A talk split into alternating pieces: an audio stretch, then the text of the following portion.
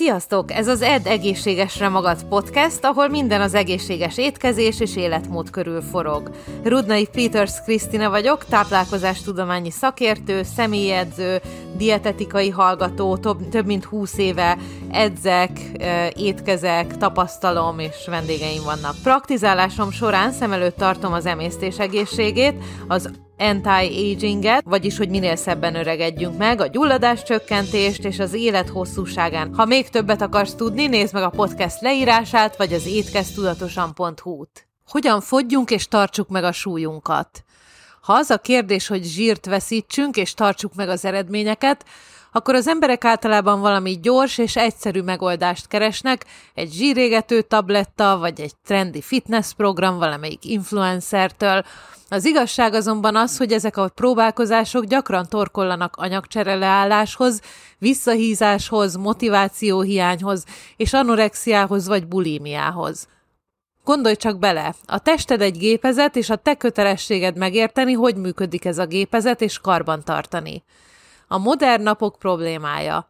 Az emberi faj több ezer éves jelenlétével számtalanszor esett át éhezésen. Az éhezést a test jól ismeri, ezért tud az anyagcsere alkalmazkodni idővel, hogy kevés vagy semmi táplálékkal is életben tudjunk maradni egy darabig. És itt jön a de. Az elmúlt 30 évben azonban az étel korlátlanul állt számunkra. A legtöbb étel, főleg a rosszabbak pedig egyenesen a bejárati ajtóthoz érkezik, még csak ki se kell tenned a lábad értük a lakásból. Ezt a gondolatot tovább szőve nyugodtan kijelenthetjük, hogy a modernkori életstílus hízlal. A lényege, hogy minél kevesebbet mozog, és minél több szemét kaját egyél. Amit itt szeretnék hangsúlyozni, az az, hogy amikor fogyni szeretnél, ugyanúgy rendbe kell tenned az edzéseidet, mint a táplálkozásodat. Zsírégetés egyszer egy. Az alap ez kalóriadeficit. Ez azt jelenti, hogy kevesebb kalóriát eszel a nap folyamán, mint amit elégetsz. Ami itt fontos, az az ételek adagja, nem is annyira maguk az ételek típusa. Ez csak akkor fontos, ha az egészséged javítása a cél. Az a napi energia, ami ahhoz kell, hogy dolgozzanak a test funkciói, és ne változzon a testsúly, a TDEE, e, Total Daily Energy Expenditure. Ez a szám sok mindentől függ kor, nem, magasság, súly, nem edzéssel töltött aktivitás, edzéssel töltött aktivitás, táplálkozás, az emésztés is energiát veszel. A dolog egyszerű. Ha több kalóriát fogyasztasz, mint a TDE-ed, akkor hízni fogsz. Ha kevesebbet, akkor fogyni, ha pedig nagyjából annyit, akkor nem lesz nagy változás a testszerkezetedben. Az, hogy mit eszel, viszont az fogja meghatározni, milyen arányban fogsz izmot, illetve zsírt növelni, illetve veszíteni. És itt jönnek képbe a makrotápanyagok. Igaz, hogy bármely ételek fogyasztása mellett lehet fogyni, az ételválasztások azonban fontosak. Egy fogyókúra alatt nem csak zsírt, de zsírmentes testtömeget is veszítesz. Ha csak nem akarsz egy biológiai vihart indítani, ezt a zsírmentes testtömeget érdemes fenntartani. Az első, amit ezért tehetsz, hogy tápanyagdús, teljes értékű ételekből viszed be a napi tápanyag szükségletedet, fokozottan figyelve a fehérje mennyiségre. De nem csak a fehérjére kell odafigyelni. A szénhidrátok is fontosak, főleg ha keményen edzel.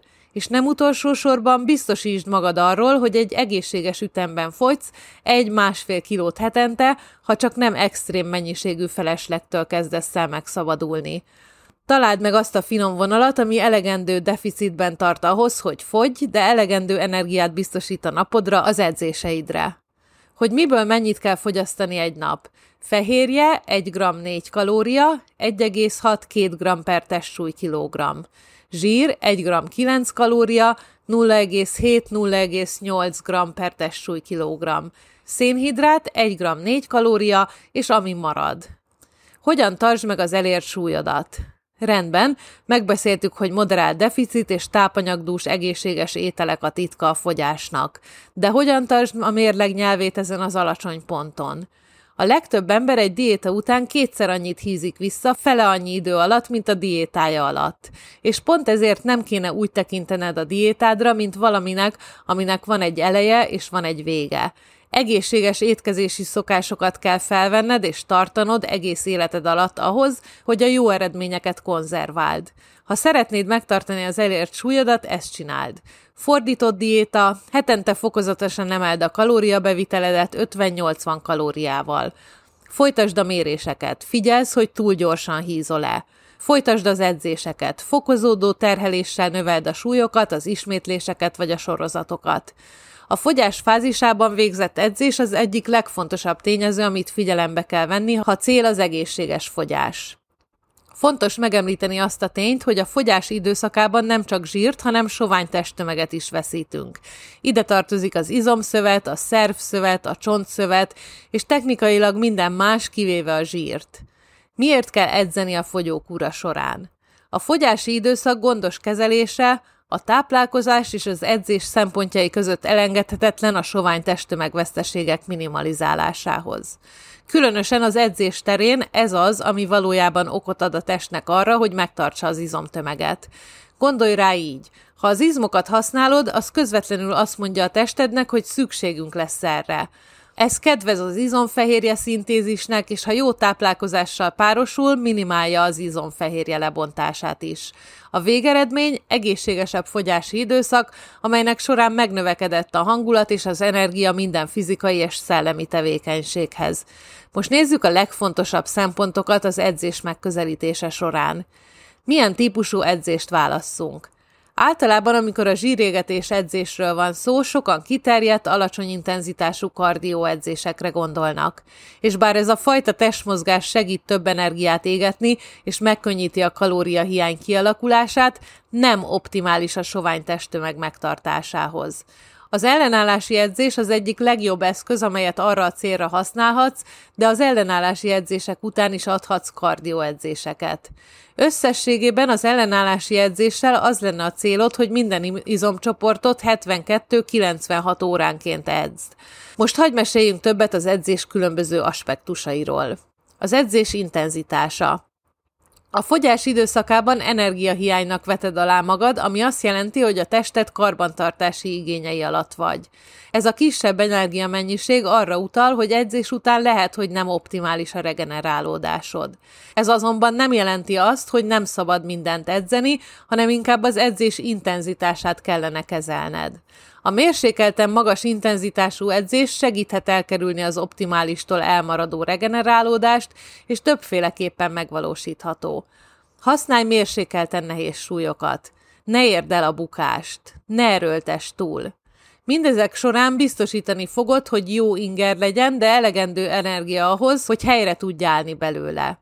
Az edzés gyakorisága. Edzés közben gyakorlatilag lebontod az izomfehérjéket, majd újraépíted őket, hogy javítsd az izmai teljesítményét és megjelenését. Mivel a regenerálódás nem azonnali, elegendő időkeretet kell biztosítanod, mielőtt újra edzenél egy adott izomcsoportot. Ez 48-96 óra körül kell lennie, ami lehetővé tenné a jó helyreállítást és a teljesítmény növelését. Edzési mennyiség. Az edzés intenzitása és gyakorisága mellett azt is figyelembe kell venned, hogy hány sorozatot és hány ismétlés fogsz végezni az egyes testrészeken.